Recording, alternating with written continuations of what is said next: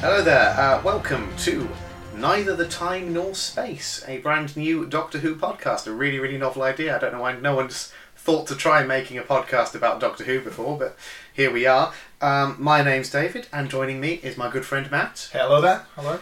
Um, and basically, to give a bit of background on what we're doing, yeah, we're kind of going to be doing a episode by episode trawl through the series, starting with the new series. Um, but what I think will make it slightly interesting is that whilst I am a seasoned fan, Matt here is um, a, something of a Doctor Who skeptic. we say? Yeah, I, I, I have no relationship with the show, but my perception of it is not that positive. I think it's fair to say the two of us sort of bond over our love of sci-fi, but Doctor Who is the the issue between us. um, Yeah, I think that's pretty fair. Like we both, you know, we happily talk about the Marvel Cinematic Universe for hours on end, yeah, and and um, uh, obviously we met playing Dungeons and Dragons together. yes, so- yes, um, which has brought many a nerd together over Mm. the years.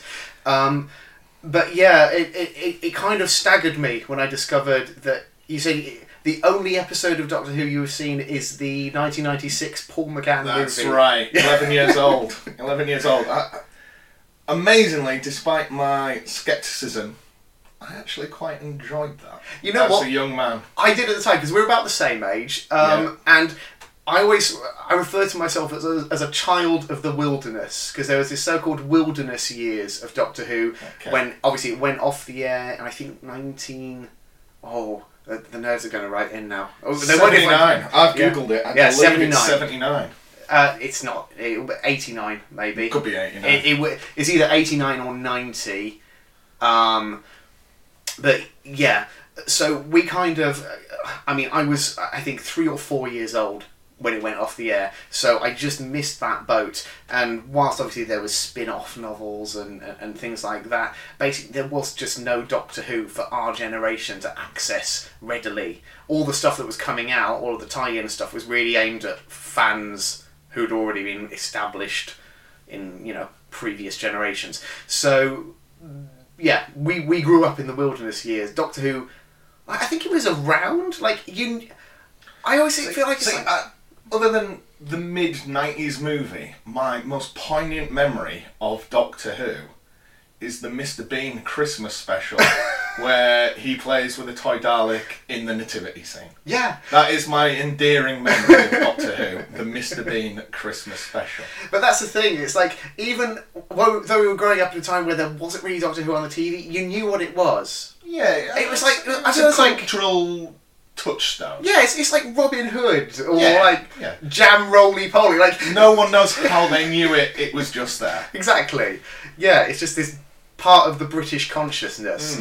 Um, so it always had that allure to me as a result. And even though, like, because I wasn't in a position where I was able to just like go out and buy VHSs or uh, stuff like that. Uh, but whenever it, I, I saw that it was on in the schedules, like I remember there were repeats of Genesis of the Daleks, and um, interestingly, I think it was either Spearhead from Space or Terror of the Autons, which is one of the two classic Auton This stories. literally which means were- nothing.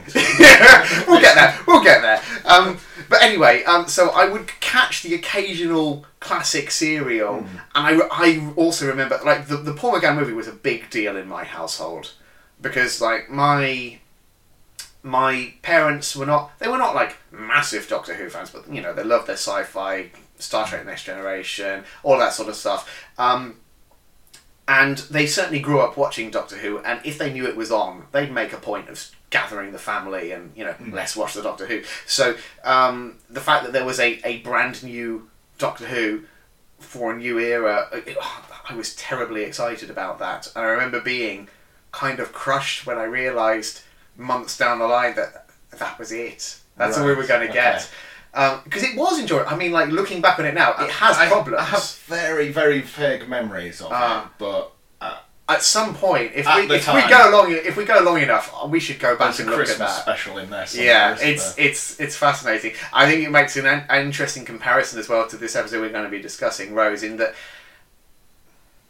I think you could tell that Russell T Davis, the writer and showrunner of the new series, learnt a lot from the mistakes of that film. Okay. He avoids a lot of the mistakes that that one made in quite interesting ways, So I- and maybe makes new mistakes. all I, I of was his just own. about to say, I, I don't think this episode's without its mistakes. No, I think it's certainly. Um, as you you were saying to me that like you think Doctor Who, it's a bit of a kids show and stuff. like that. Yeah. And this I, I'm not episode really maybe certain who doesn't- the target audience is. is it children? Is it fans of the original? Is it nerd? Like, who is this show for? Um, I think the honest answer is it's in an ideal world, everyone. It is meant to be a family show, so yeah, they want kids to be watching it, but they want their parents to be watching it with them. It's meant to be a let's gather around the telly, let's watch a bit of Doctor Who together as a family. And I do think at its best, it does that very well. But um, there are times, I think, especially in this first series, where they are figuring a lot of that stuff out. Like, what does it mean to be a family show in 2005 when, you know, it's been off the air for so long and they want to try a lot of things differently to how it was done before, but there may be also. There is some tonal inconsistencies along the I- way, I- I- but um, I mean, anyway, look, to- we- we're to- kind of already into it. So let's say, so so Go, going with Yeah. tonal inconsistencies. Okay.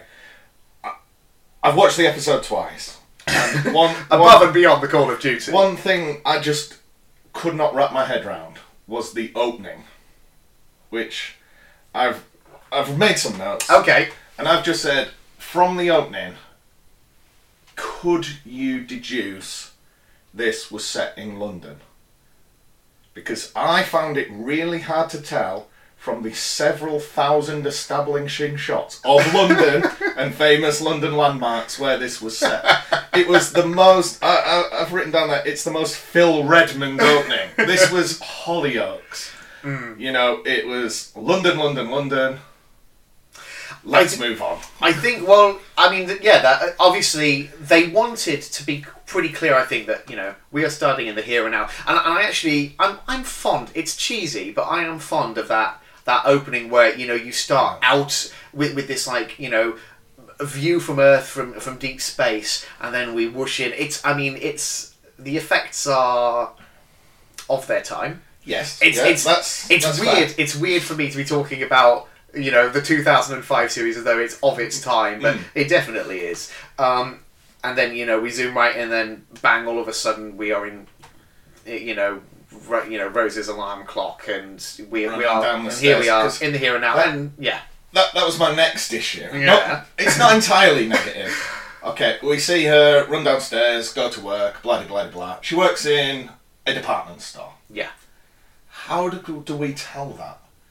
She she is in Hmm. a shop, folding clothes, in no form of uniform, no staff badge, no lanyard. like, what is she doing there? I, I have a feeling I don't know. Maybe know, she- maybe they didn't quite have the budget for a name You know, match. yeah, I mean, she's literally just dressed in civvies. It- She'd be sacked. if I was in charge, ship up or ship out, I'd be telling her. Yeah, I, I, I g- that was- that one is hard for me to disagree with. I do think it's a bit unclear when they when they're associated. You're just like, does she work in the shop, or is she just hanging around it for an Yeah, entire I- day? I mean, obviously, you make the link, but But it doesn't. Jeez, it's- It it's doesn't not- necessarily um, hold your hand quite the way you would expect it to. Hmm. Like. There are, I think you can tell at times, you can see the cracks, you can see where they were straining against quite a small budget, quite a tight time frame to make this show, and I Hmm. think it does show sometimes, especially in just small things like where it, where it would be as simple as just stick a name badge on her. Yep. Just stick Yeah. a name on her. Job's a good one. But, But- but they didn't How- do that. How do we know that? How do we know she works? Yeah. So I mean, s- and then in that montage, you get the the frankly bizarre horseplay with Mickey, where they're sat outside during her lunch break. Yeah. Where- I mean, I, He, I've he's been- not introduced as a character at this point. He's just some bloke. Just some she's bloke. sat with. Yeah, and she's sort of shoving and kicking you, Yeah, but like, poor soul. I, I guess I mean, I suppose I suppose it's meant to be affectionate, but um, I mean, I've I mean, have been we're in- friends. We've Yeah. not done that. No, and likewise with my partner. You know, we've been together many years. I don't recall an occasion where where we sort of just sort of slapped each other about Yeah. a bit. Uh, Yeah, it doesn't Um, bode well.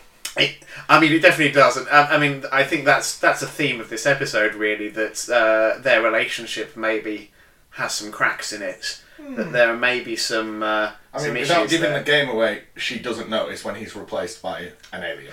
Yeah, that's troubling, You isn't know, it? how much attention does she pay Yeah. her partner? yeah.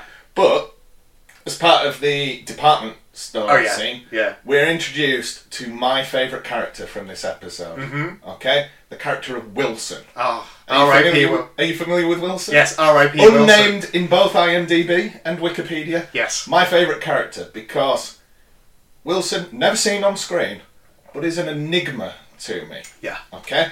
So she's leaving the store at the end of the day, I believe. There's some money that must be passed Mm-hmm. Yeah, on. lottery to- money. Lottery money. Yeah. Okay? To be passed on to Wilson. Mm-hmm. Okay? Then we have an irritating 20 to 30 seconds where she simply runs around shouting the word Wilson over and over again.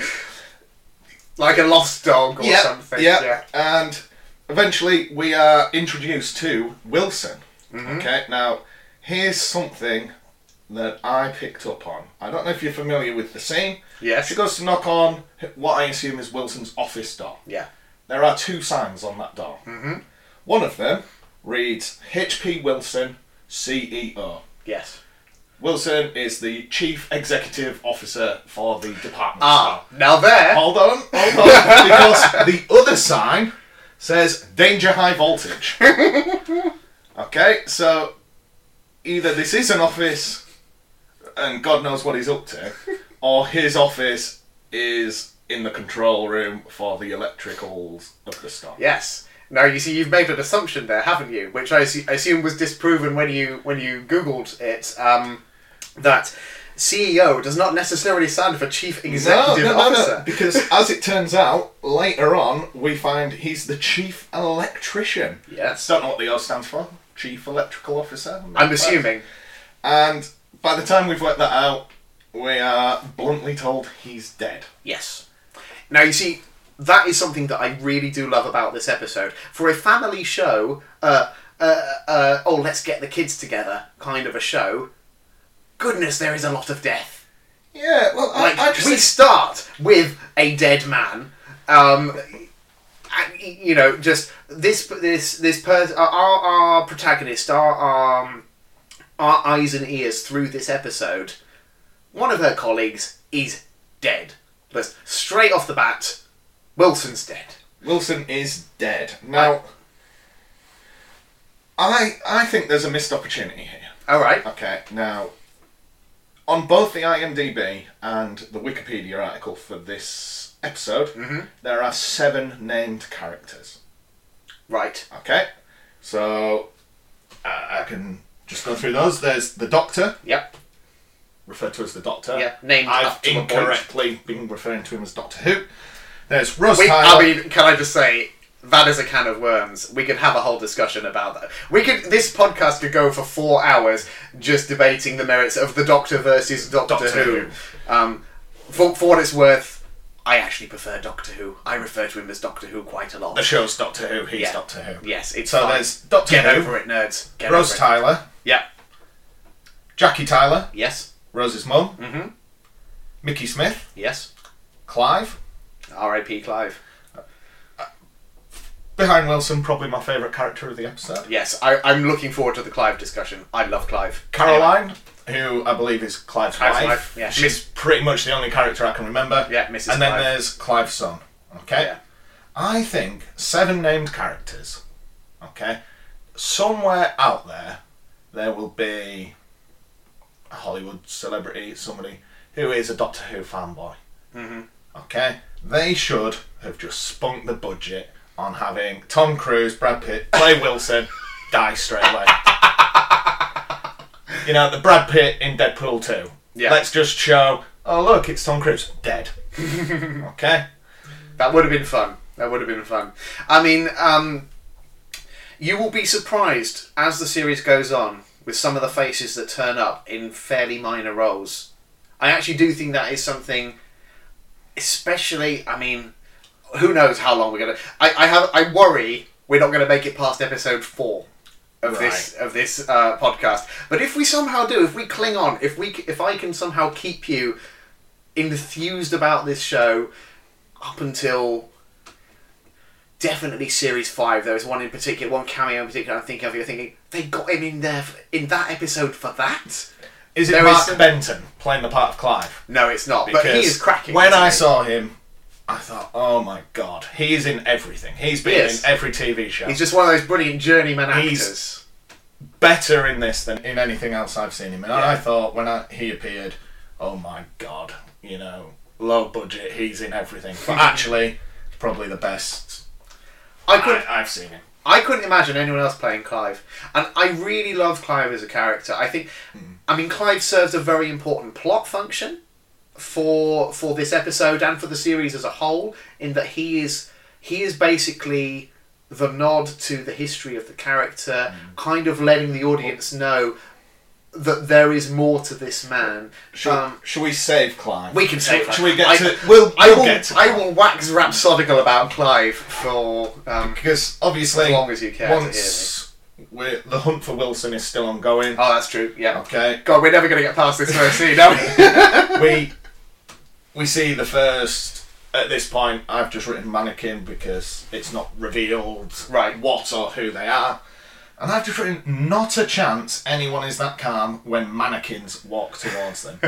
you know, constantly, I I don't think it's Wilson. There's another character that she mentions, and she's just, is this a prank? yeah. Is this Derek, I believe? Okay, so Yeah. so for example, last summer myself and my partner we went to a haunted house in Scarborough. It's called Terror Tower. I'd recommend it to anyone. Where there are scenes from Hollywood movies that are effectively reenacted around you. It is absolutely terrifying. Okay. I'm 33 years old. I'm quite a big bloke. I nearly cried. I've been there twice. One, the first time I went with all my friends, lads, lads, lads.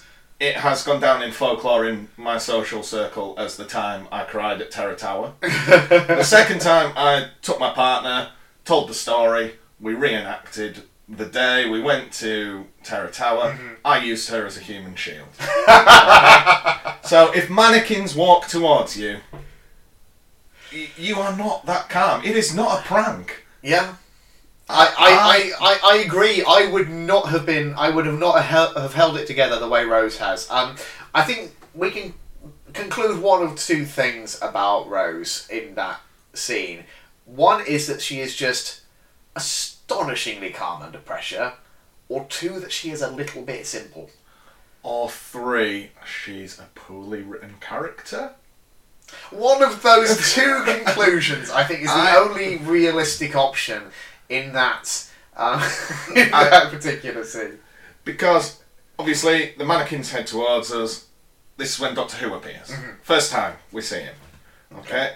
Now the scene unfolds. Mannequins coming towards them. At one point, we see a mannequin karate chop through a thick steel steam pipe. It might be hot Right. water. Yes. He chops it in half. Steam Yeah. pours out. Yeah.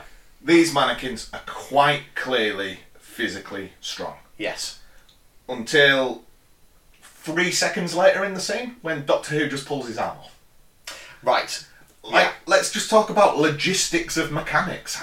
There must be some secure mechanism in order to create the force to smash a steam pipe in half, which is instantly dismantled by Doctor Who. I fear if you are struggling with um, with scenes like that where where it's just a case that the Auton chops a pipe in half and then later on an alien manages to wrench his arm off. If if that is challenging your Yeah. suspension of disbelief, all this is going to be a slog. Yeah. This is Okay? um, I, I, I almost, I, I- it's difficult for me because I am so steeped in this world. I am so willing to accept so many patently ridiculous things for the love of Doctor Who that it's, it, it, it pains me to suddenly pull back and be like, I mean, because the thing is, you're not wrong. Because we You're not we later- wrong, he- man. he- he's pulled. He's pulled the arm from the mannequin, so we can assume he has a greater level of strength than the mannequin. Yeah. Fast forward a couple of scenes. He's in Rose's living room, and he can't pull the arm, let alone the single mannequin from. I think it's his face. Could be Yes, Rose's. Yeah.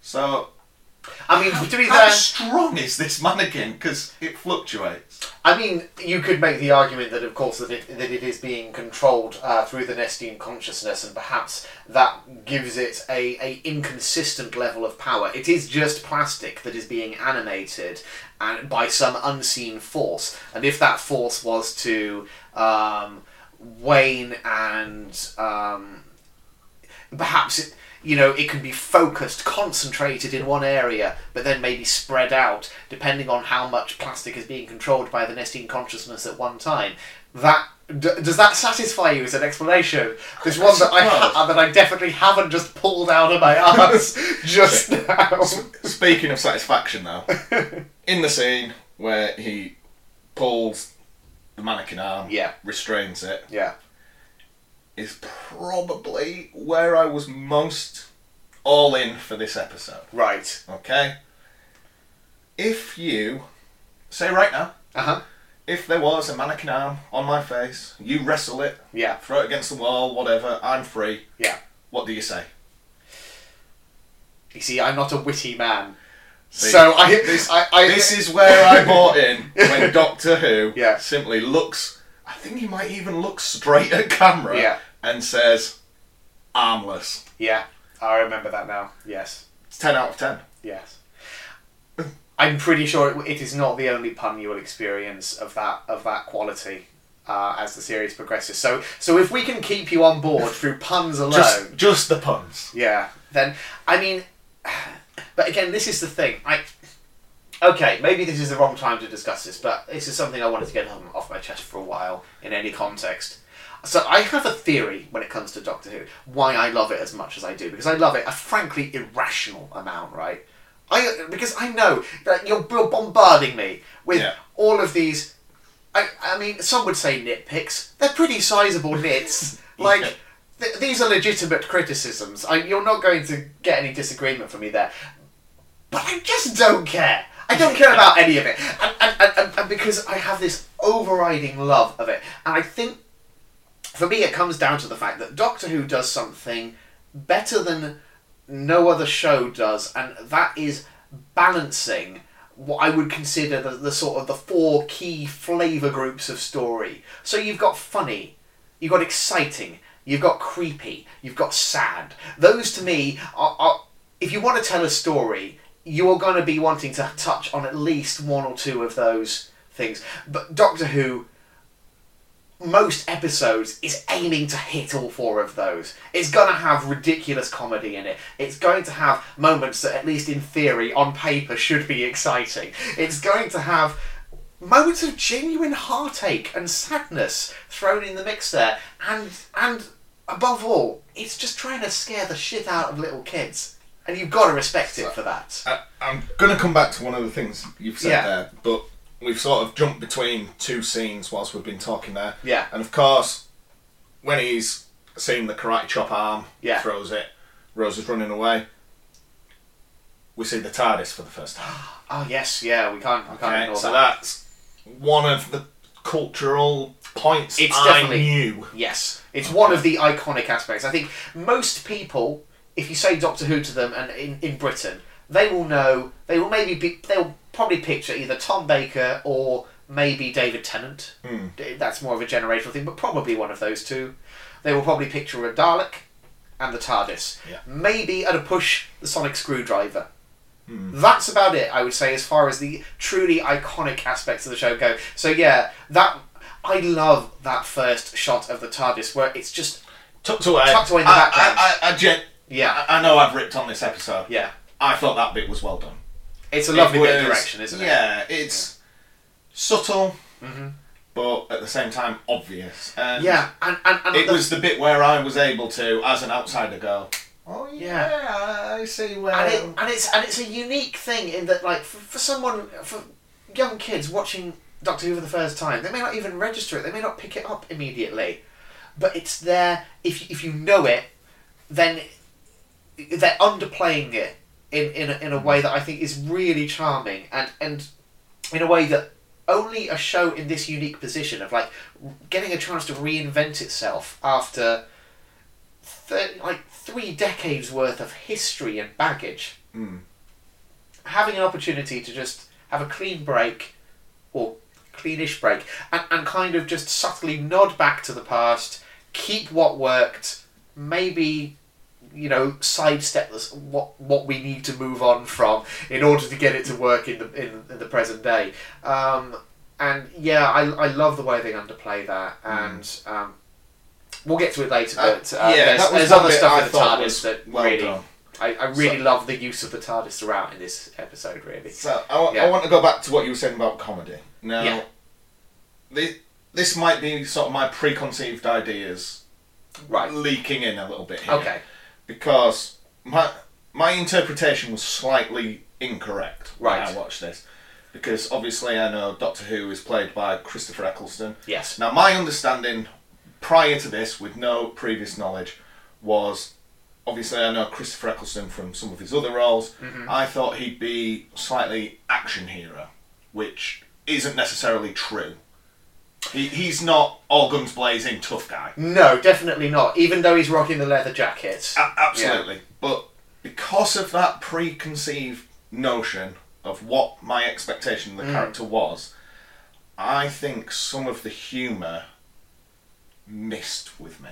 Right. Okay, and I, I've made a note of one scene where I can understand how some people would think it was funny, Right. but when it's a large, muscular bloke in a leather jacket speaking to a young girl, or youngish girl, okay, I think he actually came off as quite a dick. Oh yeah. Okay, Yeah. so for example, uh, I've written it down. So Rose says to him, "You can't just go swanning off." His response: "Yes, I can. This is me swanning off." Yeah. Okay, that's how like my four-year-old nephew, sorry, my five-year-old nephew speaks to me in a song.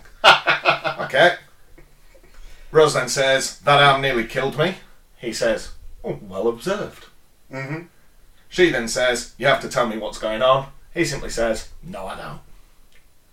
I mean that's true. He doesn't. Um, I think the But thing I, is, I, I yeah. think other people would have found that funnier than I did. I, I found it actually.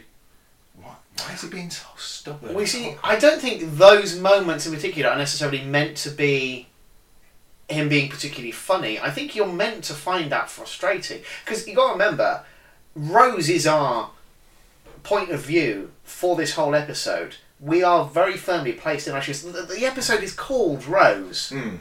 We are experiencing this a, a, a- this this this alien from her perspective and all this madness surrounding it. And so I think we're meant to be frustrated with him in that moment. And, and the, the Doctor is a really, really complex character because because he is a bundle of contradictions, right? As you would expect from any character that has been portrayed in every conceivable form of media for you know five and a half decades at this point. An absolute bundle of contradictions. But um, he is not a, s- and as a result, he's not a simple hero. He is not always good. He is not always right. He is not always as funny as or as clever as he thinks he is. Um, and in this particular moment and this particular incarnation of the Doctor, yeah, he can be a bit of a dick. Mm. I think they all can to some extent because that, for one, he is an egotistical character, like because generally speaking, he knows he is the smartest guy in the room, and that can give him a bit of an attitude of just, and especially I think uh, early on in, the, in this series with Christopher Eccleston's Doctor. I don't know if in this episode, because I don't want to speak out of turn, but I'm pretty sure he refers to humans as apes.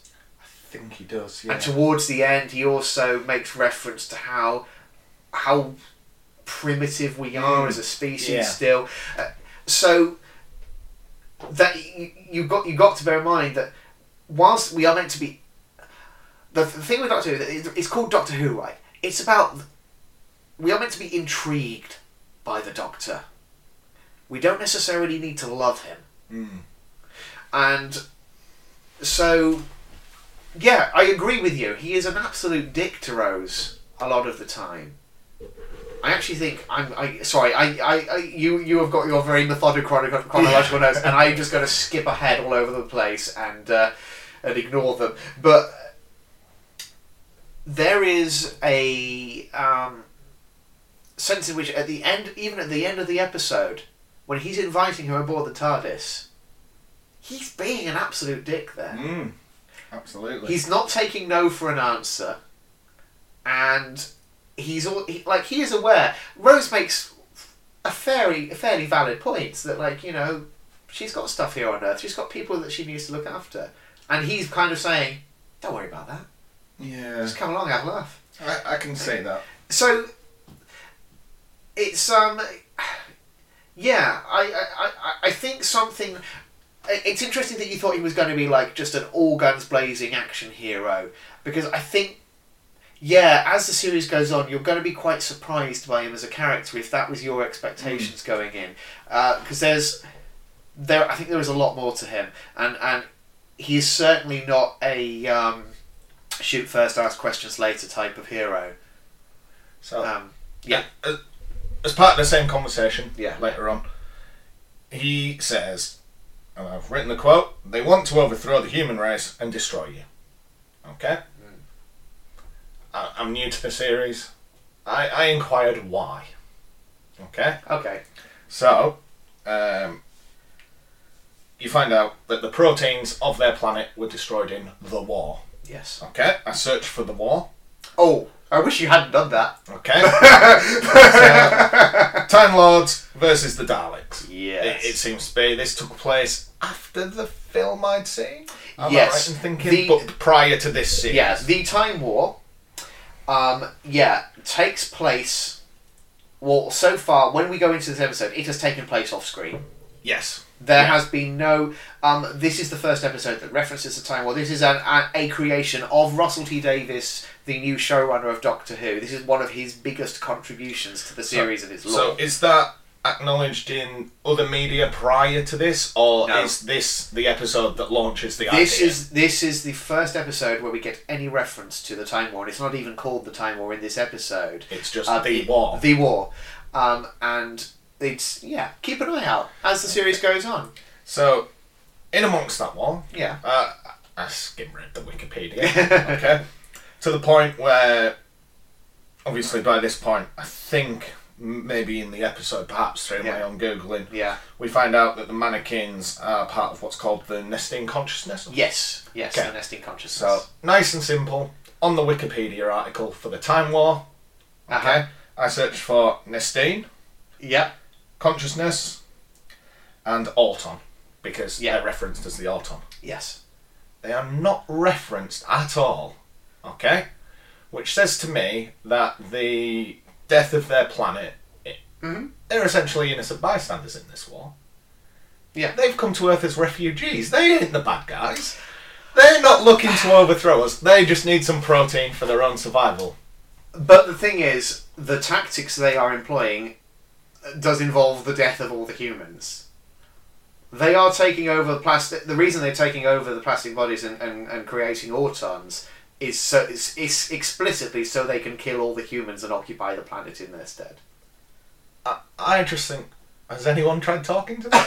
Well, At the end, Doctor- at the- Doctor he does. does, and you know, That's exactly his plan. But is he the had right to man for track the job? We've established he's a dick. But the thing is, he's the only one capable of doing it. No human would even be able to figure this stuff out. They don't have the background knowledge to even have a conception of what the nesting consciousness is, let alone have an ability to communicate with it. It would be like I mean, off- you've off se- the top of my you've head. seen Arrival, right? Yep. I mean, look at how much effort it was to talk to those. Off the top of my head, the two names I thought the human race put forward to charm the Nestine consciousness.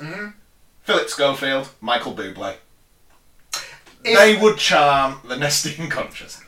I think you may be onto something there, but they would, of course, need the uh, TARDIS translation uh, matrix in order to do that, and that is something which humanity has not yet perfected, and therein lies the issue. Yeah.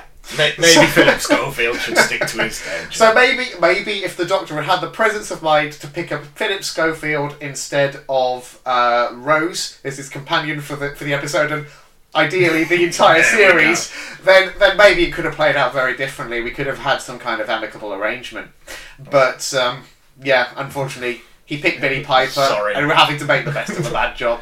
So the the next scene from that Right, is where I thought I'd won my own personal time war. right. I thought I'd outsmarted the Doctor Who community. Okay? So Rose goes to her boyfriend Mickey's house. Right. Okay, she. I don't know, if written here she uses a massive old computer. Oh man, that Yeah. thing is. Uh... I think It's it's, a Windows relic. XP. Yeah. okay.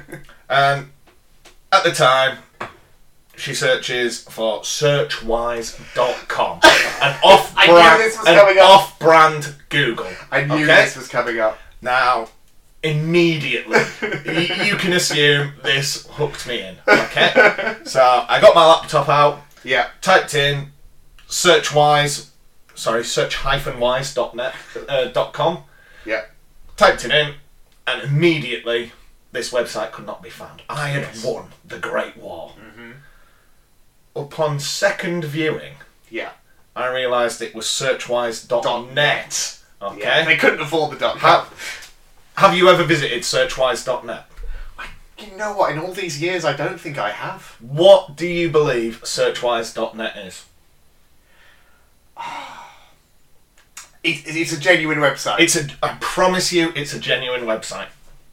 it can't be a genuine search engine, surely it's not. a search engine. Is it not? It is a Doctor Who wiki page. Is it really? a full Doctor Who community Oh. run wiki page. That warms my And, cockles. and actually, I'm quite happy to concede defeat there. Well played, well played. I, I, I I accept defeat. there. That was when I thought I'd won my own time war and hadn't. yeah. Okay. Oh. Now, from that, she I was going to say she googles, but she searchwise.nets Yeah. and she's put in touch with Clive. Yes. who is the tinfoil hat wearing. Conspiracy Yeah, theorist. I think that's fair. Yeah. Now this part again it seems to have linked into my main hobby of googling to try and tear this apart. Now Mm-hmm. Yes. this part again genuinely warmed my heart. Yes. Okay, because I, I, again I don't know how much you've looked into this scene. I, I, I don't think I have particularly like Okay, gone under it because with a fine tooth The comb. the appearance of Doctor Who Yes. Okay. The photograph they're shown is he's present at the Kennedy assassination. Ah, right. You know Okay. what? I have a thing, feeling I know where this is going. I've not. Do you know the date of the Kennedy assassination? Yes, it's the twenty third 22nd. Twenty second. That's it. of Yes, November. and the first first broadcast. episode Yes. of Doctor Who Yes, was broadcast the, the day next after. day. Yes, William Hartnell, the first Doctor. Yes. I've written there. well done. Yes, So um, I, I actually thought that's quite clever. Yeah, I If they think- were going to pin him in time, why not pin him at the most relevant? absolutely. Yeah, yeah. I've I've never. That's the thing because I, I I'm aware of it and and I I've often wondered when I've watched it is that a conscious reference or is it there's no way to know for sure i don't i don't think certainly i'm not aware of any interview where russell t davis has, has specifically said oh yeah we picked the J- jfk assassination versus say i don't know they could have done any You know, historical the moon event. landing, for moon example. landing or um, the uh, sinking of the Titanic, um, Hmm. a- a- anything like that. But, but they specifically went for the JFK assassination, and you, you can't help but think that that's the reason why it was a, a sort of So- little nod and a wink to. So, so that sex leads history. into my next question. Yeah. Okay.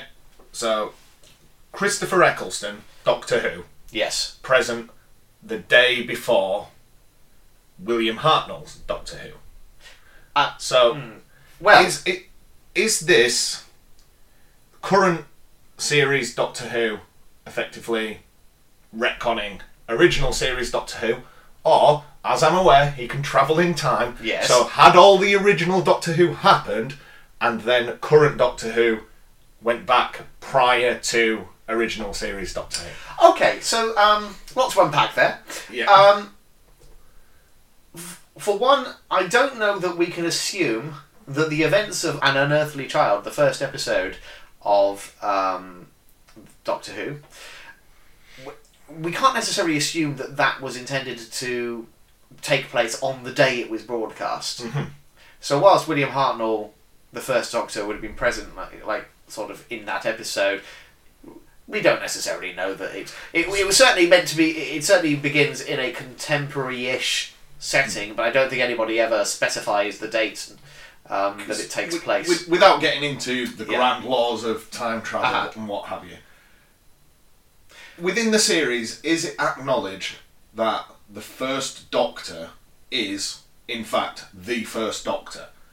Does uh, uh, my, my limited knowledge, obviously, there's or, some, or were there there's some- doctors prior to William Hartnell? Is that what you're could, asking? could it be that in some sort of twisted, you know, I am my own father type Mm-hmm. story, that William Hartnell, Doctor Who, is actually a later version of Christopher Eccleston's Doctor Who? I almost don't want to answer this question. Uh, Will that be revealed in time?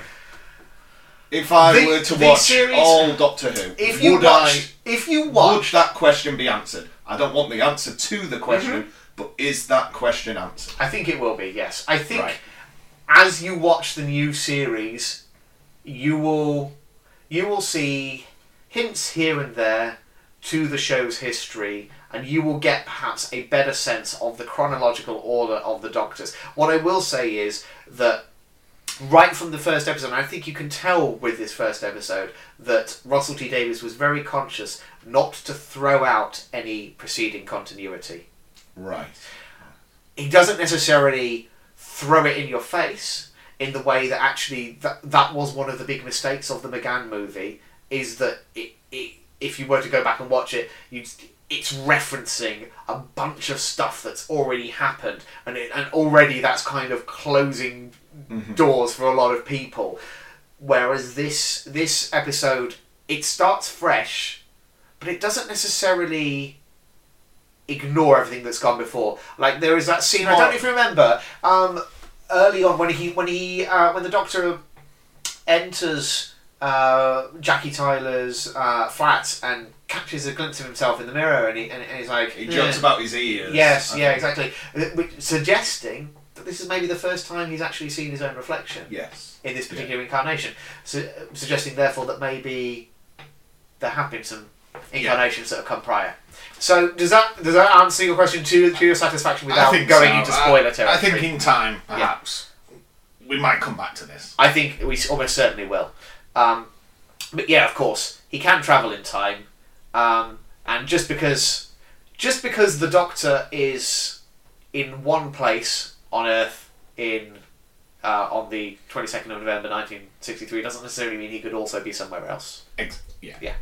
Okay. So So whilst this is happening, whilst they're in Clive's house discussing the Kennedy assassination, yes, Mickey oh Mickey, is outside poor Mickey. in his horrendous car. To be quite honest, I, am not an expert, but his car is What, awful. what one does have to ask questions about how he ended up with a car like that and Yeah. felt comfortable driving it in in public places. And, But and from the car, he notices perhaps maybe the only reference in pop culture of an evil wheelie bin. yeah, I've seen films with evil tyres, evil Yeah. cars, yeah, this, that, and the other. An evil wheelie bin. In fact, this this when I saw this, I had a childhood flashback right. because I think, and I will look into this, Yeah.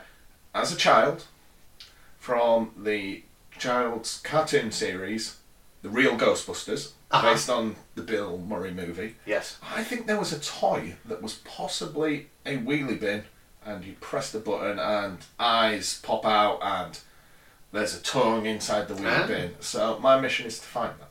God, I wish you every. Uh, At the same time, yeah. I also think rather than a wheelie bin, I may be thinking of a toilet. I think there is a Ah. toi- toilet. Uh, Well, my first question would be do they have wheelie bins in America? I'm not sure that they do. When I think of American big bins- wheelie bins. They have the Do they? best wheelie bins. If 'Cause you I- ask President Trump. Oh. Oh. I always because when I think of like uh, bins in American films and television, It's a trash it's can. always it is. It's the classic trash can. It's Mm. metal. It's got one of those clanky lids. Um, I don't know that they've embraced wheelie bin technology. Bin over there. technology the way Britain Yeah. has. We're We are we are trendsetters. We are ahead of the ahead curve. of the times, America. But So- yes, yeah, the, the wheelie bin. I, I have thoughts about the wheelie bin. I will be honest. Okay, I will take you back to the first time I watched this episode because I watched this episode on broadcast in the same way that my my um, my mum, my brother, and I had gathered together on the sofa for the Paul McGann movie. We did exactly the same for this first uh, Christopher Eccleston episode. I, I mean, I was um, was I eighteen? Certainly, certainly around that. Um, I was I was a grown man, more or less. 2005. Yeah, sounds about 18, 19 maybe even. Um, and I recall I, I'd been quite into the episode up at that point. I was like, you know, I'm ready for this. I'm I'm happy to go along with this. I could get used to this. Was And that then- until the wheelie bin? And then the wheelie bin happened. So we we're referencing the wheelie bin. Essentially, Mickey sat in the car. Yeah. He notices the wheelie bin. I, I don't know whether at first it's rustling or moving towards him. It certainly Right. leads to the bin Yes. moving towards the car. Yeah. He's inquisitive Mhm. and approaches with caution. Now, Yes. I I can't remember for definite. He might attempt to open the wheelie bin. He certainly places his hands on the wheelie bin He does. at which they are melded into the wheelie bin. That is what we are supposed to believe. It's it's And when he the, pulls the them up- suspension of disbelief is maybe somewhat challenged by the uh, quality of the the the CGI. again in my notes, I've just written "scary wheelie bin," even scarier CGI. yeah. Now, it, me and a couple of my closest friends, we have a- a joke about CGI that when it's bad, it looks like the artwork for a computer graphics card. If you ever go into PC World, somewhere like Uh-huh. that, and look at just components for computers, Yes. they have the most mental shit artwork on the box. This was graphics card artwork, artwork CGI. Yes, I, I could I could uh, believe that. Yeah. Okay, now, as a result of this, he is consumed by the wheelie bin. I think. One can only Do- assume. Do we at some point see him in the bin, legs We see- sticking out, chuckle vision style? I don't know that it quite goes like that, but we But- definitely do uh, see him. I- He sort of somehow through some f- feat of dexterity that would be far beyond any wheelie bin, animated or enters otherwise, in a wheelie he bin. sort of is flipped into the bin, Yeah. um, consumed by it, and then and this was the moment, right? That I could almost accept the wheelie bin scene Yeah. were it not for the burp.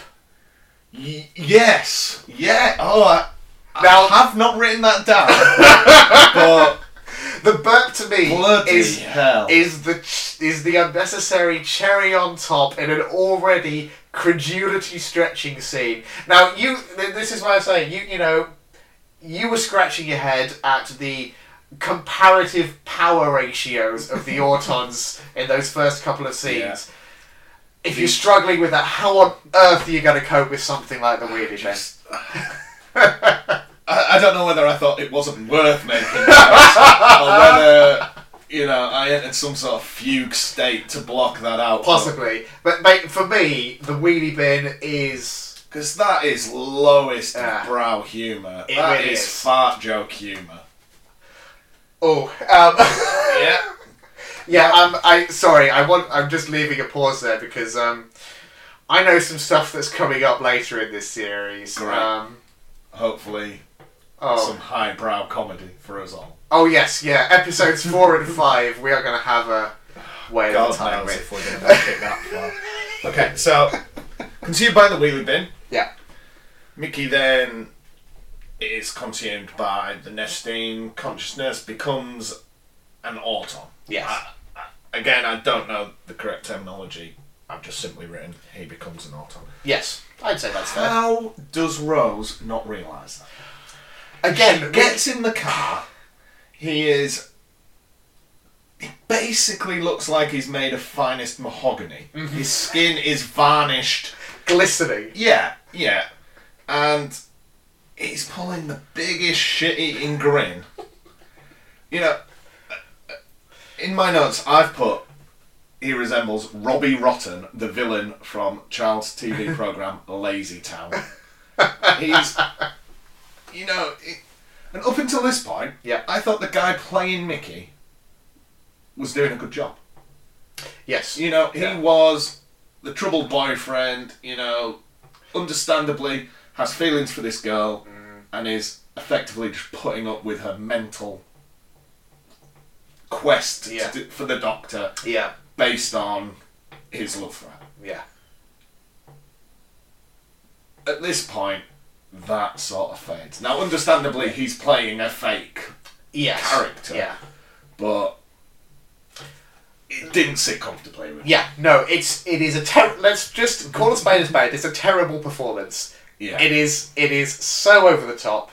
It is so it, it, it- it beggars belief that anyone would not immediately say, "What on earth are you doing? What has happened to you? Why do you look like that? Why are you just sitting there going pizza?" ha." Yeah, yeah. pizza. That is not a normal thing to do.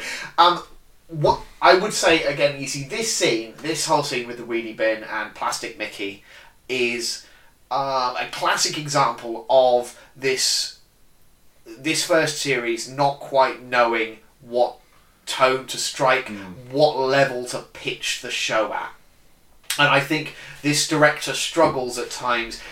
Sometimes he really nails some of the big emotional moments and, Yeah, and the I think humour that's as well. fair, yeah. But there are also times where, as you say, Chucklevid it is CBBC level, No. just Yeah. pandering. Let's not say Chuckle Vision because Yeah. I mean, I'm a- there's I'm some a big good- fan. I'm a big fan of Chuckle Vision. There, they had some cracking episodes. you give me the choice, Doctor Who or Chuckle Vision. I don't think you're going to like the answer. Okay, so from Mickey being consumed by a wheelie bin yes, and becoming Metal Mickey, yeah, not metal, sorry, plastic. Plastic Mickey. Metal Mickey was uh, a- some kind of robot. Yes, I I believe. think so.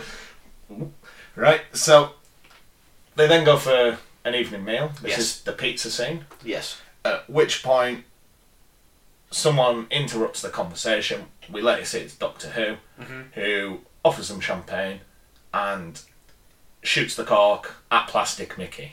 yes. I think this scene was slightly more graphic than it needed to be. Interesting. He was shot in the head with a champagne cork. My initial response was either this is going down the bad comedy route, or it would stun him. Something else is coming. Yeah. I think I'm right in saying you see the cork enter his Oh, it does. It- plastic shell of a head. yes, it sort of goes. You get a sort of blorp noise as Yeah. it sort of sinks in, like as though the plastic has taken almost liquid form. It it, it, it sinks inside his head, and then there is a very prolonged. But slightly over the top moment where you see him sort of rolling it around in his mouth Yeah. and eventually out pops the cork. Yeah. So we inevitably got back to the bad comedy. Yes. but yeah. I, I thought that was quite graphic, perhaps. Oh, definitely. Um, there, yeah, and again, this is the thing where, like, Doctor Who, part of its raison d'etre is to freak out kids. It's definitely designed to. It is basically. It's a horror for, for young kids at times. Um, a- and, and one of the things I think makes it work is the fact that you have this reassuring presence, this notion that uh, at the end of the episode, doesn't matter how scary it gets, the doctor will sort it out. You- Yeah. You've got that sort of comforting presence, that hand to hold, and that allows uh, the I'm writers and very- directors I'm to very- really push the boundaries at times. Very nearly said that. Yeah. Hmm. He's always in the right place at the right time. that is literally his job. It pretty much is, yeah. That is, pr- other than just being a man, Yeah. although he's not a man, No. he is an alien, whatever. yeah. That is pretty much all he has going for him. Time Yeah. and space. He Um, can go anywhere, do anything, and wherever he goes, he seems to, for whatever reason, stumble into some slightly sticky situations. Yes, and uh, yeah, that's that. That, that, I, that is kind of what it comes down to: um, being in the right place at the right time, or the or the wrong place at the wrong time, depending on your perspective. Um, but yeah, I, I, I but that's something that I have always appreciated about the show. Is I, I mean, my first one of my earliest Doctor Who memories is having the absolute shit scared out of me by the original Autons. I mean, we'll maybe get onto this, but but one of my first um, experiences was watching. I honestly cannot remember if it was Spearhead from Space or Terror of the Autons, one of the two original um, uh, Pertwee era 1970s uh, Auton stories. Um, because uh, there were only those two in the whole of the, Mm-hmm. the classic run. Um, but they are a great simple villain, I think. Just Mm-hmm. the, the shop window dummy come to life, and especially when they just flip down the hand and this little stunted gun emerges. So I, I, I was actually going to talk about Oh, we're this gonna when talk we about reach that, yeah. The climactic scene. Now, Yes. Yeah.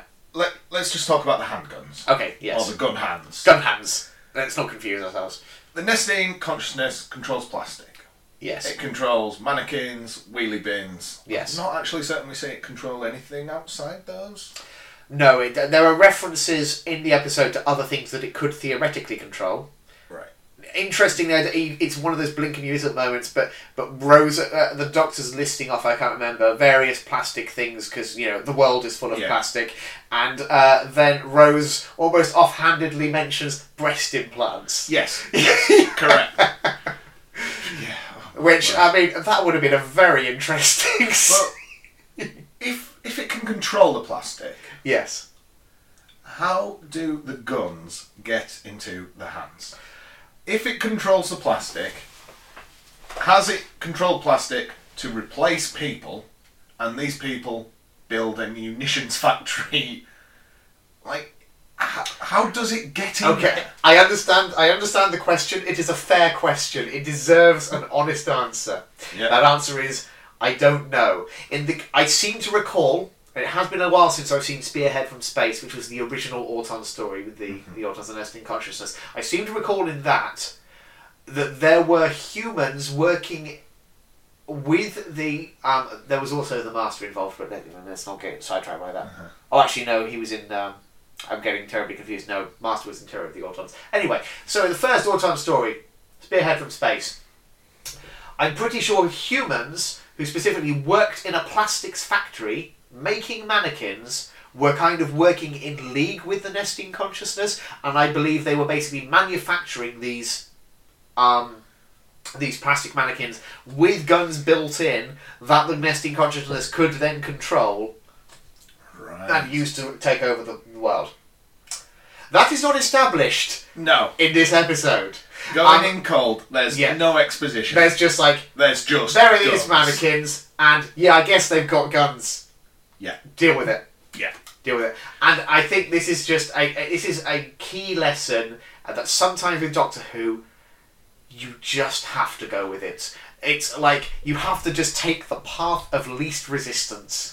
Otherwise, you will have a horrible time watching this show. So that that's that's going on, and Yeah. we're sort of reaching the climax of the episode. Yes. Okay. Yeah. Doctor Who takes Mickey's head, Yes. uses it to find the transmission. Yes. Okay. uh, Melts his head in the process. Yeah. Again. Uh, Poor plastic Mickey. yeah, but again, that was sort of graphic. Oh yes. D- y- uh, you see trouble a then. head deflate. Ima- imagine you're a five-year-old watching that. Yeah. Most upsetting. Well, throughout all this, whilst the uprising Yes. of the uh, Autons is happening, yes. Okay. Rather than the adults scaring children in the audience, how about the children Autons scaring the adults? they are, I don't know why, far scarier than the adults. Oh, they are super creepy, aren't they? Yeah. That, again, was just one of the things where I thought, this is.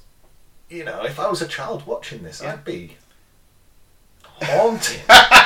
quite simple. Yes, and that to me is a sign that it- it's doing its job properly. Yeah. So, long story short, this is going on. Doctor Who and Rose head to the transmitter. We find out is the London Eye. Yes. They head underneath, where they find real Mickey, Mm-hmm. re- replaced. Sorry, that was replaced by plastic Mickey. Yes. he's still alive. Yes, we get some sort of hand waving. Oh, they needed to keep him alive in order to maintain an accurate copy. I mean, it, See- accurate seems an See, I, overstatement. where I thought this p- plot point was going Yes. is I, I don't know if you're familiar with the first episode of Buffy the Vampire Slayer. It's been a long time since I've seen it. Okay, so I, I don't know the character's name, but when Buffy first goes to school, Yes. she meets Xander, Yes. she meets Willow, Yeah. she meets Giles, Yeah. and there is like a fifth friend. Ah, yeah, there is, isn't there? I can't remember. Um, I want to say Dara, but I don't think it is. Yeah. Who, in the very first episode, is turned into a vampire Yeah. and I believe killed. Yes. And I don't think is mentioned again. No, and it's it, their purpose there is just to set up the stakes. Yeah, for the there are series. vampires. Yes. People die. Yeah. That's where I thought this was going with Mickey. Yeah. So it's nice to know he's okay. Yes, I, I think actually, um, Clive is the Yes. is the Dara of this episode. Yeah. Uh, like in, in that someone you could quite conceivably imagine a, a s- a- a character like Clive popping up every now and then throughout the series, at least that first series. You know, um, piecing together more and more of the puzzle. st- Starting to get closer to the truth of who the Doctor is, something like that. That could very easily be an ongoing series arc. Yeah. But Absolutely. you know, you get to that scene in the shopping centre, which, for what it's worth as well, is the most conscious uh, reference to the classic series in this episode. In that um, the the most iconic shot in the original Autumn story is a scene that takes place on an ordinary British high street, and you just see these mannequin, mannequins crashing through windows, just gunning down innocent civilians, and it's utterly horrifying. It is just chaos and murder and mayhem and and the doctor isn't there to do anything about it Exactly. in just the same way that uh, and and, and Clive is our is our real human victim that we Mm. we see and we're like because it's hard n- everybody loves Clive you can't not love Clive Yeah, after he- those couple of scenes you get with him. Especially when Yeah. it, it gets a bit Austin Powers. You see Yeah. his wife, you see his child. exactly You know, yeah. there's a fatherless child out there. now. Yes, um, and so so along with uh, you know along with Wilson, like this is this is something you, you, you that I think sets um, Doctor Who apart from a lot of family viewing in that punches are not pulled when it comes to death. You won't see like gore and splatter all over the screen when somebody dies, but people really do die and they do not come back, especially in the, the Russell T Davis years. The, the man loves a bit of death in his family viewing. He really does. and, um, so, yeah, I think it's quite effective on that level. Um, but yeah, I can see how you could come away with the fe- feeling um, as you're watching the episode the first time that Mickey is maybe uh, not long for I this thought world. he was the sacrificial lamb. yeah, yeah, So they find Mickey, yeah, you do. Yeah, and this is the first time we see the Nestine consciousness. yes. Looks very different from the last time we saw it, uh, It- some forty years prior. It looks like the Great Mighty Pooh Hmm. from Conker's Bad Fur Day. I don't think I'm familiar with with uh, the It- Conquer Ouvre. It's just a big poo. Right, fair dues. So we see it. Yes, The Autons are attempting to kill Doctor Who. yes, because he's getting in their way. Yep. And I, I think do they do they discover the vial of Of antiplastic? anti-plastic. do we need to have a discussion about antiplastic? Can we just move on? It- It's just the Deus Ex Machina of the episode, isn't it? Yes. You know? Yeah. Yeah. it's anti-plastic. Accept it. This happened in London. If this happened in Yorkshire, where we're from, then there'd just be a tyre fire and we'd just throw the plastics on. Yeah. Okay. Yeah. So this happens, and we get the speech from Rose. I have no A levels. I'm good at nothing. Yeah. I'm going to save the world. Yes. Okay. She uses her, I think, a bronze, Bronze in medal in, gymnastics, Gymnastics, to yeah. swing on the rope. Yeah. Okay. And she knocks into the Autons, frees Doctor Who. One of the Autons spills the antiplastic conveniently, right in the one place you don't want to spill it. Yes. Okay. Which I can't remember if it kills the nesting consciousness outright straight away or if there's a struggle. I think it pretty much just melts it. I think it just fries Yeah. its brain or whatever. It's it's done after this. And, Yeah. you know, NC, Yeah. effectively. Yeah. Okay. World saved. Good job, Doctor. Didn't quite pan out the way he was hoping. Because, I, I mean, we, I don't think we should gloss over the fact that, as he says, that anti-plastic was insurance. His plan was not to rock up and and Yes. murder the Yeah. nesting consciousness. Credit where it's due. He was looking was- for peace talks. He- Exactly. Again, I, I don't know the terms, but it, there seems to be some galactic law that The he Shadow signed. Proclamation. there we go. Yes. Okay. Might and- be one for your notes. I'll keep an eye out. for that. and then from this, we have the end scene where Rose agrees to travel with the Doctor. Yes. Okay. Up until this point, Mm-hmm. I was fully. Well, I say fully. I was mostly on board with Okay. the episode, despite my criticism. I'm amazed that you got this far Okay. without wanting to bail. It was at this point that all my preconceived notions of Doctor Who came to the fore. Right. Everything I ever thought Doctor Who was came to light. Right. Okay, and I- I officially clock out. Okay. Okay. The preview of the next episode. Oh man, you didn't. Why did you watch it? Okay. next time on Doctor Who. Yeah. Okay, I think the episode's called The End of the World. It is, yes. Okay. And we are introduced to an audience that are spectating the end of the world, I believe, Yep. from what I glistened. Listener, I have I am burying my head in my in my arms right so now. Oh. we're introduced from the forest of Cheam, trees. Tree people. Yeah. Not trees as we know them, tree people. Yeah. Okay, so I'm assuming trees evolve into people in the year 5 billion. or Come something. on, you've seen Guardians of the Galaxy. Well- you like a bit of Groot. Well, I, I was thinking red dwarf and cat. Oh yes, yeah, Okay. yeah. It's kind of a it's kind of a bit of a mashup of the two, really. Then we have. I, I might not pronounce this correctly. The Mox Balgul? Are the Mox of Balhoun, I believe. Okay, there we go. I could be wrong. Okay. Don't quote me on that. A little fat blue man. Yes, Okay. on a on a little on a little, On a sort little- of floating tray. Okay. Yes, The face of Bo? the face of Bo. Just a Yes. big head. Big head in a vial. Yeah, big energy jar. Okay. And the last human. Mm-hmm. That was The just Lady a, Cassandra. a, a sheet of skin who says, Oh, look how skinny I am. Yes. Oh, that. Mm-hmm. Thi- This. This is Rick and Morty intergalactic cable. yeah, if you asked me to parody Doctor Who, this scene, this preview is what Yeah. I write. Well, I guess we'll just have to come back what next. on earth is this scene? You'll have to watch the next episode to find out. Don't think I can. It's you know they're just all individually mental. Yes, but The they're all collection of them together is more mental. together. I really, I feel like. Please watch the next episode. Let's table this discussion. Oh, I think I'm gonna have to just for yeah. what is it?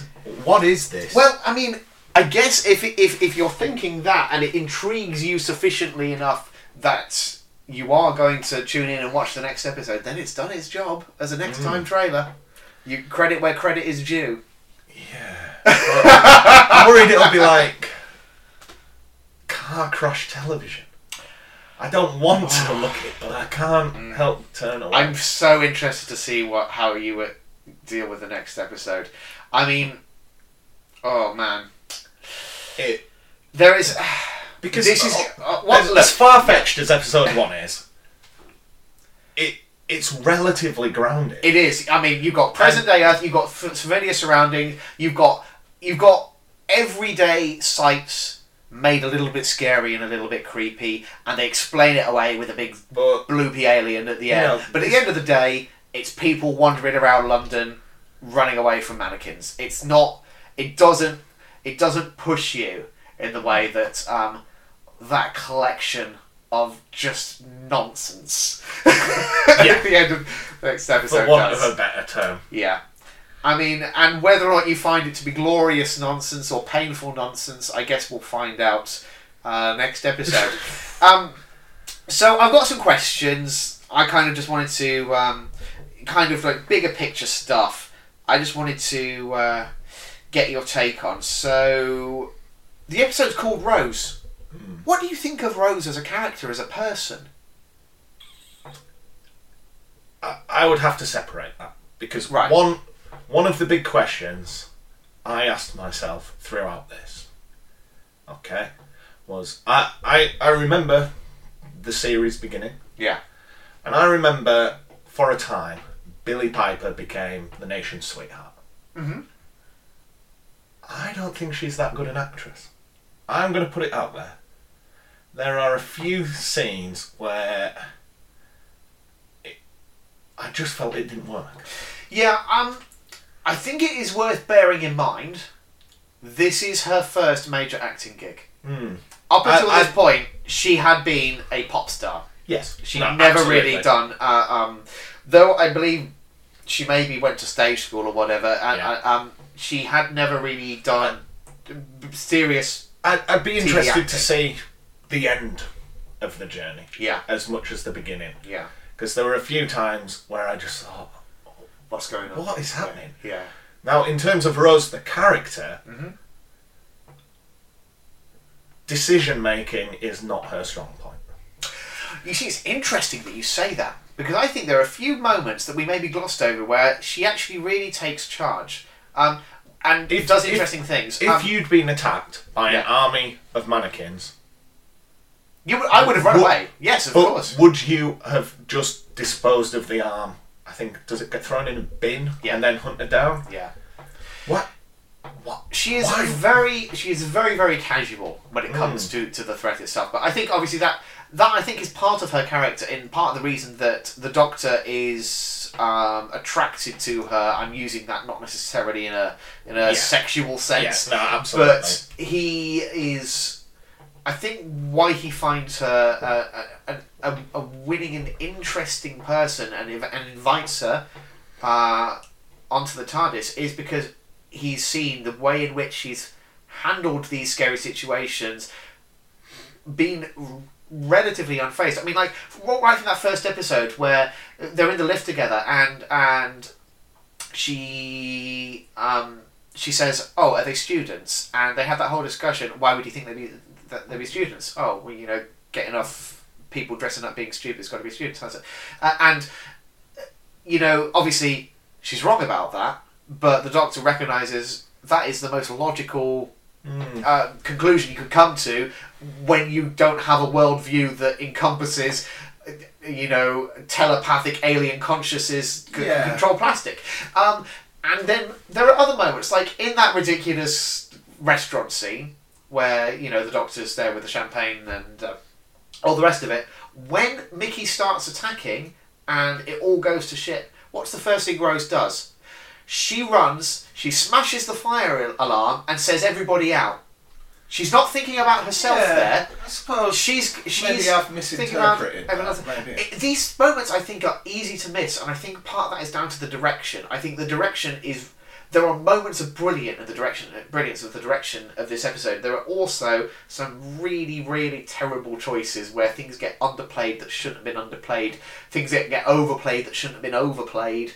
Um, and I think that's one of those. But then you've got that moment at the end where she's like, she's she's kind of concluding that she doesn't have a lot to hope for, and, but she just goes, she swings about on that chain. Yeah. It somehow works, pulls it up. But that is her. She gets the big hero moment of the episode. The show's true. called Doctor Who, but the episode's called Rose because it's he's the her. one in trouble. In uh, Yeah. peril, yeah. Yeah, she saves him. Um, he would have, you know, he would have been a goner in that situation. Um, and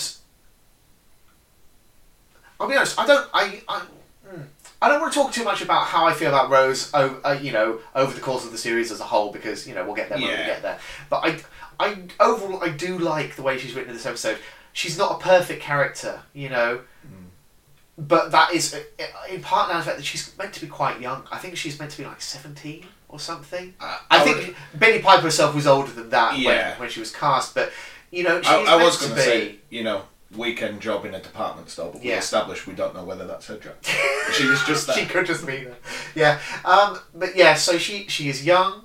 She's had, I think it's fair to say, a limited upbringing. Yeah, You I- look I- at you look at the that- influence of Jackie, her mom, as a character who's who's all about like, oh, you should claim compensation for the um, And the scenes in the flat, Yeah. as well as with Mickey, Yeah. in I think in his flat, yes, they're quite Interestingly, claustrophobic. same set redressed Is it? for both of them. Yes, because they, could- they couldn't afford two They're, floor well, they're, sets. but they're quite claustrophobic. The Yes. space is very small, and Yes. maybe that's, you know, her world is very small. and Exactly. Doctor Who's going to show her the bigger world. Absolutely. I mean, that is in many ways. That's the that's the underlying fantasy of Doctor Who, is it? That's Yeah. the appeal of it. It's unlike any other program. It is all of time, all of space, yes. everywhere and every when is available to you through this show. Through it, all you've got to do is tag along with this, frankly. Deeply untrustworthy and, and, and Reckless dangerous man. man. Yeah. Um, but and it's do you make that choice, and then that's presented very starkly at the Mm. end. And actually, it's for her, it's uh, the, the one that the thing that sweetens the deal is, of course, that it also travels in time because, of course, he you know he heads off and then pops back and said, you know, pops his head up. Did you? Oh, did I mention it also travels in time? And that's Yeah. the moment that she's like, you know what, Let's go. Let's go. Yeah. Yeah. So, I think she is. Whilst the performance maybe is a bit, um, there is a lack of confidence, but I think that permeates the episode as a whole. It's this. The show is figuring out what it's going to be in this Yeah. new iteration. Yeah. I think Like- that's really, really clear, and will only become if you ever get all the way through it and go back and rewatch it. You'll you'll see just like, like I say, I'm interested how to much see of the growth, uh, for want of a better Yeah. term, of Billy Piper the actress, Yes. Rose as the character. Yeah, and there is growth, and there is definitely growth there. There is more to her story that we, we haven't seen. Like ob- obviously, Doctor Who is an interesting one in that uh, the stories are often fairly standalone, but there are there are greater narratives at play. There is character development. There are st- series arcs. Um, you know, so there is there is some big picture stuff that you know hopefully we'll get to in time. Oh. But anyway, yeah. So this is kind of where we are with Rose's character at the moment. She's like, you understand why the Doctor wants her to Yes. tag along, Yeah.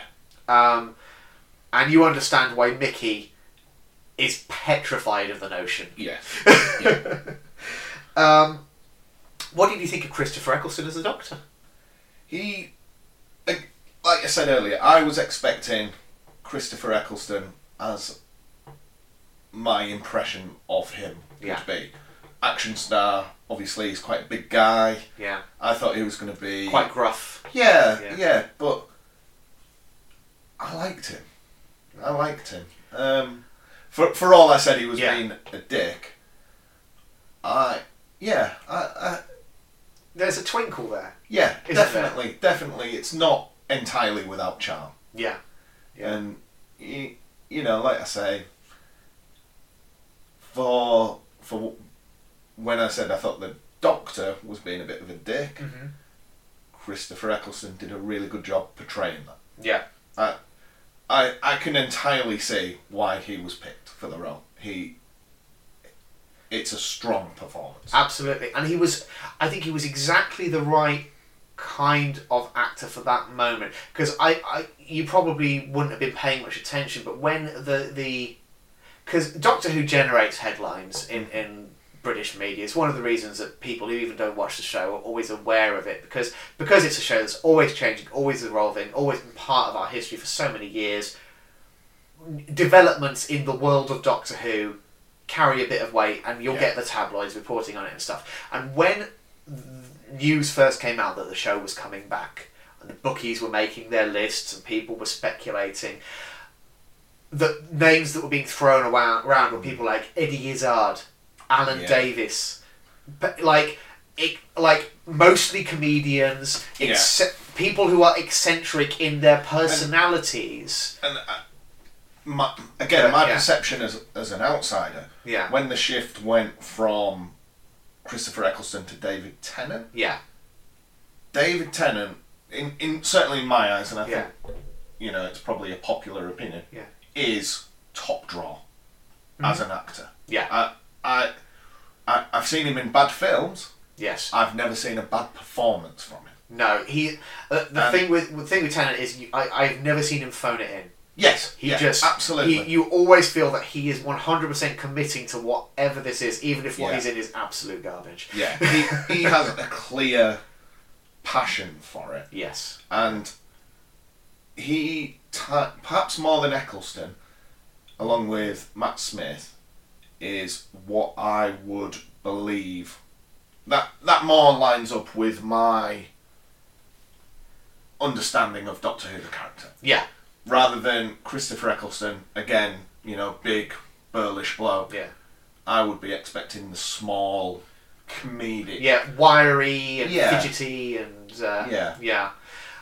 And I think that's interesting. I, I mean, there are reasons why Tennant in particular has become so iconic as you know Yeah. perhaps the modern Doctor that all others are often compared to, especially for people who don't follow the series closely.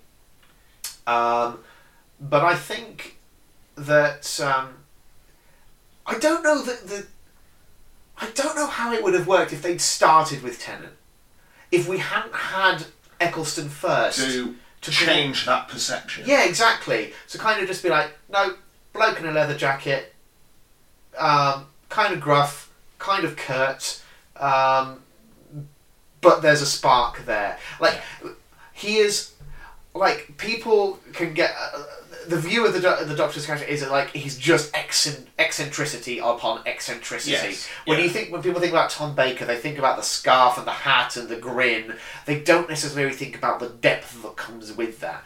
Um, and I think it would have been very, very easy for them to have made the mistake of going with with a more eccentric character, more eccentric performance, and just going right out of the game. Whoa, I'm the Doctor. Yes, And yeah. that would have killed the show. I think. Like I don't think we would still have it on the air now if they'd gone down that route. Yeah. And um, I've always had a lot of affection for, for Christopher Eccleston and his performance. Um, for that reason, I, I because I think it was just grounded enough, but also then just kind of, but with just enough of a of a underlying madness and and and, and um, unpredictability to it Yeah. that um, Yeah, I think that's kind fair. of keeps you intrigued. Um, the only other thing that I really wanted to mention was my favourite line in the episode, and it's one of my What- favourite. Was it armless? It was not, sadly. It's one of my. It's quite happens quite early on in the episode. It's one of my favourite lines, not just in this episode, but in the whole series, classic and modern. I think to me, it perfectly sums up the character of the Doctor, the nature of the show, the appeal of the show. It kind of, in a nutshell, it's everything that makes me love it the way I do, and that's um, when the Doctor opens the door, waggles the bomb in Rose's face, and says, "Nice to meet you, Rose. Run for your life." Yeah. That to me is That- the perfect enca- encapsulation of why Doctor Who is so much fun. Yeah. I, I, I can see why you enjoyed that. Uh, That, Yeah. that was one of the strong points, I would say. I think that the moment, the moments, moments we were looking back, I just think like Russell T Davies as a writer. Oh, he gets it. He just he gets Doctor Who. Yeah. Like this isn't a perfect episode. There there's so much. You know, we've gone through, picked a lot of nits. Um, I've got issues with the direction, some of the performance, some of the writing, but I'll forgive it. And that's the thing. You've got to have a forgiving nature with this show, and uh, uh, you I don't you will know if develop I'm it. there yet. You will develop it. I'm confident that you will, but yes, we'll we'll. It could be a long, slow process, and oh my god, I'm dreading. I'm dreading next. So, I, I actually have some questions of my own. Yeah, go for it, Be- go for Before we started, I warned you I had a surprise. oh yes, yeah, Okay?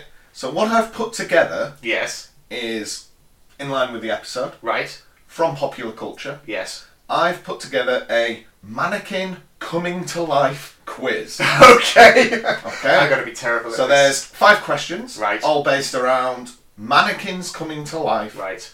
in film, Yes. television, what Yeah. have you. Okay. So I think you're editing the episode. I fully expect a bed track of tense quiz music. okay. So we'll start with question one. Uh huh. Probably the most obvious reference. Mhm. Okay. In the 1987 film Mannequin, Mhm. Kim Cattrall plays Emmy, a mannequin with the ability to come to life and speak to the character Jonathan, played by Andrew McCarthy. I'll take your word for it. Okay, I, I've actually seen this, uh, not in the past 20 years. but- okay, but how did she gain the, the ability to come to life? So I have three options for you. Okay. I'm Number one. so glad it's multiple choice. Number one, it is a gift from the ancient Egyptian gods to find her one true love. Option two, it is a punishment from the gods due to her own vanity. Right. And number three, Jonathan loves the mannequin so much the gods gift it the power of life to reward him. Oh. It's not A, because that's empowering women, and I don't. And that didn't exist Just- till 2015. I mean, it barely doesn't. um, so um, I think because it sounds. I don't know what kind of film. Is this like a horror film? It's a rom com. It's a rom-com. It's a really popular 80s rom I've com. never heard of this film. It They- sounds appalling. The soundtrack is famous. I think it's Starship. Nothing's going to stop us now. right. Okay. Um. Good So your Lord. options again. Ancient Egyptian gods, Gods. gifted her the ability to find Yeah. the one true love. I'm suspicious of that. It is Yeah. a punishment from ancient Egyptian gods. Right. Due to her own vanity, Yes. she's transformed Yeah. into a mannequin. Right. And third, Jonathan loves the mannequin so much the gods gift it the power of life to reward him. Okay. So I don't think it's A because, as I say, I think that's too empowering. Mm-hmm. Um. Uh. I don't think. I don't think it's C because I think that's just slightly too creepy. I think it's B. I think it's a You punishment. think it's be a punishment from the gods Yes. due to Emmy's own vanity? yeah. I'm sorry, it's actually A. It really is. Okay, Oh. the f- I think the film starts. Too again, it's cynical while for I've my seen- own good. I think the film starts in ancient Egypt. Wow. Okay. Okay, and ends up, of all places, in a department store. I Okay. mean, where else are you going to go with mannequins? Well, yeah. I suppose. Yeah. okay. Question two. Yep. In the lesser successful sequel in 1991, Mannequin 2 on the Move, Christy Swanson plays Jessie. Amazingly, another mannequin comes to life. But how did she gain this power? Okay, here's three options. Yep. She is an alien which incorrectly adopts human form, instead taking the form of a shop mannequin. Yep. Option two, she has been murdered within the department store and her ghost must find her killer. That's bleak. Option three, she is wearing a cursed necklace gifted to her by an evil ancient wizard. Okay. Now, logic dictates that if we're talking about magic and power of the gods in the first one, that they would that they wouldn't then throw aliens into the mix on top of that because you know this isn't the Marvel Cinematic Universe. This isn't an everything goes, everything in the kitchen sink kind of world. So again, I'm saying A's are aliens. I don't see that. Um, So that So leaves you- you with she was murdered in the department store Yeah. and needs to find her killer, Troubling. or she is wearing a cursed necklace gifted to her by an ancient evil wizard. Oh, um, yeah, it's got to be C. It is Wizard. C, Yes. amazingly. Yes. You see, th- that's not such a stretch. If you've got, if you've got If you magic know, of the if gods, you know in- the first film, yes, the it's, second. it's consistent with the franchise as a whole. Okay, Yes. so we're moving away from the mannequin franchise now. Oh, I, I was hoping that all five questions were going to be No, no, about the five entries in the Okay, Mannequin this series. one Yes. is about a Canadian children's television show called Today Special, right. which stars Jeff the mannequin, who comes to life when one of these three options occurs. Number one, okay, whenever he's dressed in a fancy dress costume, he then goes on to complete the task and teach children about that task Right. Mm-hmm. in a very Mr. Ben type way. Option two, At night, animals enter the store where he is kept, and he then goes on to teach children about animals. Right. Okay? Option three a magical hat is placed upon his head, okay, and he comes to life to teach children about dancing. I don't care. Uh, Like if it if it's C, I'm watching it immediately. About animals coming into the store. No, it, uh, if it uh, so the magical about- hat. The magical hat. It's And got to be that. that's- Oh, th- there's a simplicity to the magical hat. I love that. It actually is the magical hat. Yes. You need to put the magical hat on his head and say the magic words Hocus Pocus Alamagocus? Weak. Yeah. yes. Makes Doctor Who look like Shakespeare. okay, question four Yes. comes from the 1960 episode of The Twilight Zone titled The After Hours. Oh, you see, I've seen.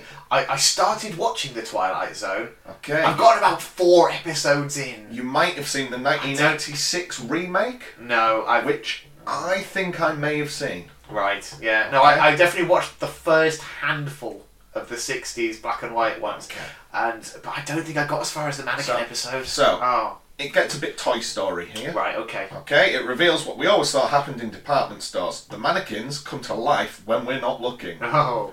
What Okay. fun. In this one, the mannequins take their turns in the real world as real people, Ooh. but have come back to their displays when their time is up. Right. Okay? The mannequins are discovered by a girl called Marsha. Okay. Okay? But I'm going to ask you to tell me the ending of the episode Oh. from these three options. Okay. Number one, it actually r- is revealed that during a shopping spree, Marsha faints and simpally pictures. Right. Them So coming it's to all a life. dream. Okay, it Yeah. was all a vision slash dream. Option B, Martian, her- Martian, Marsha herself is a mannequin who forgot she was a mannequin. the other mannequins just wanted to talk to their friend. Or option C, Marsha sees the purity of the mannequins and the evils committed by mankind. She decides to live the rest of her life amongst the mannequins. Oh, good lord. Um, for me, I think it's a toss up between A or C. Because A is by far the biggest cop out, and Twilight Zone wasn't above a cop out. But also, they liked their big grandstanding moments, which is why C is so plausible. It's. I. I, h- I hope it's not A. I hope it. So I'm going to say C because I So want you've it gone to be for C. C, that Yeah. Marsha sees the purity of the mannequins and the evils Yes. committed by mankind. Lives among the she mannequins. lives the rest of her life amongst the mannequins. Yes. It's actually B. Oh, Mar- what? Marsha herself is a mannequin who simply forgot she was a mannequin. What? And her mannequin friends and family were just trying to speak to her. Oh, rubbish. Okay. Right. Final question. Yes. I'm going to read you a passage from a work of fiction that relates to the possession of bodies. Okay. Okay? All you need to do is tell me the name of the work of fiction. Okay. Okay? So, rather than autons taking on the form of mannequins, Yes. okay, the consciousness Mhm. we're going to be talking about is the thetans. Right. Okay, so you're smiling already. I think you Uh-huh. might know this answer. Uh huh. Okay, so the thetan is the true identity of a person, an intrinsically good, omniscient, non material core capable of unlimited creativity. Thetans have brought the material universe into being largely for their own pleasure.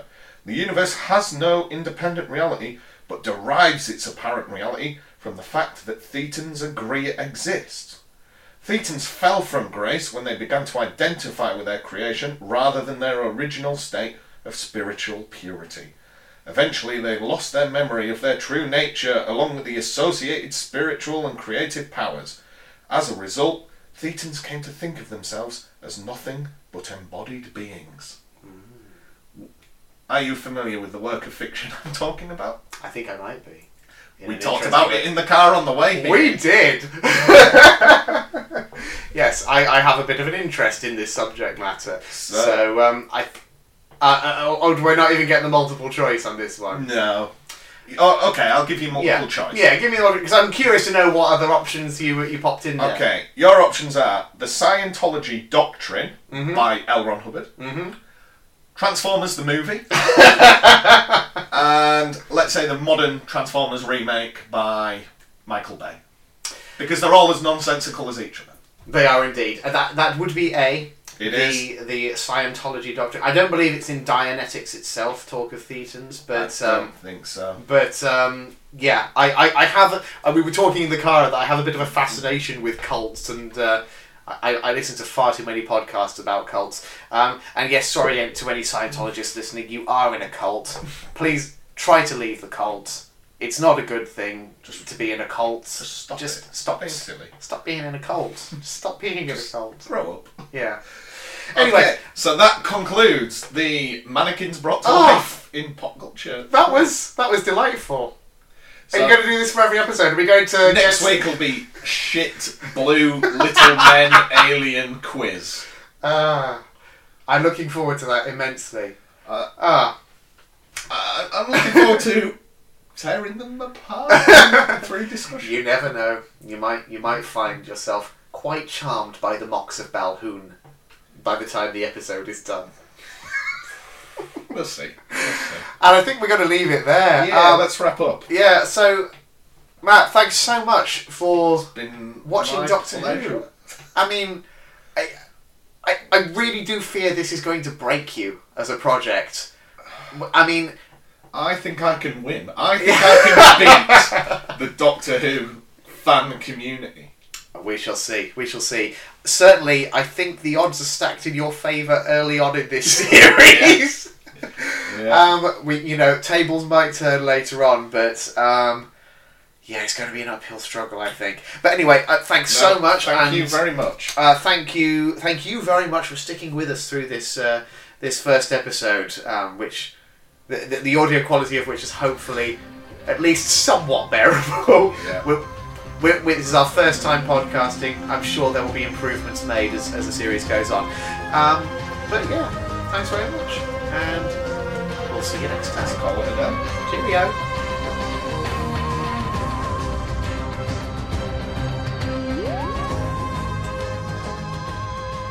Thank you for listening to Neither the Time Nor the Space.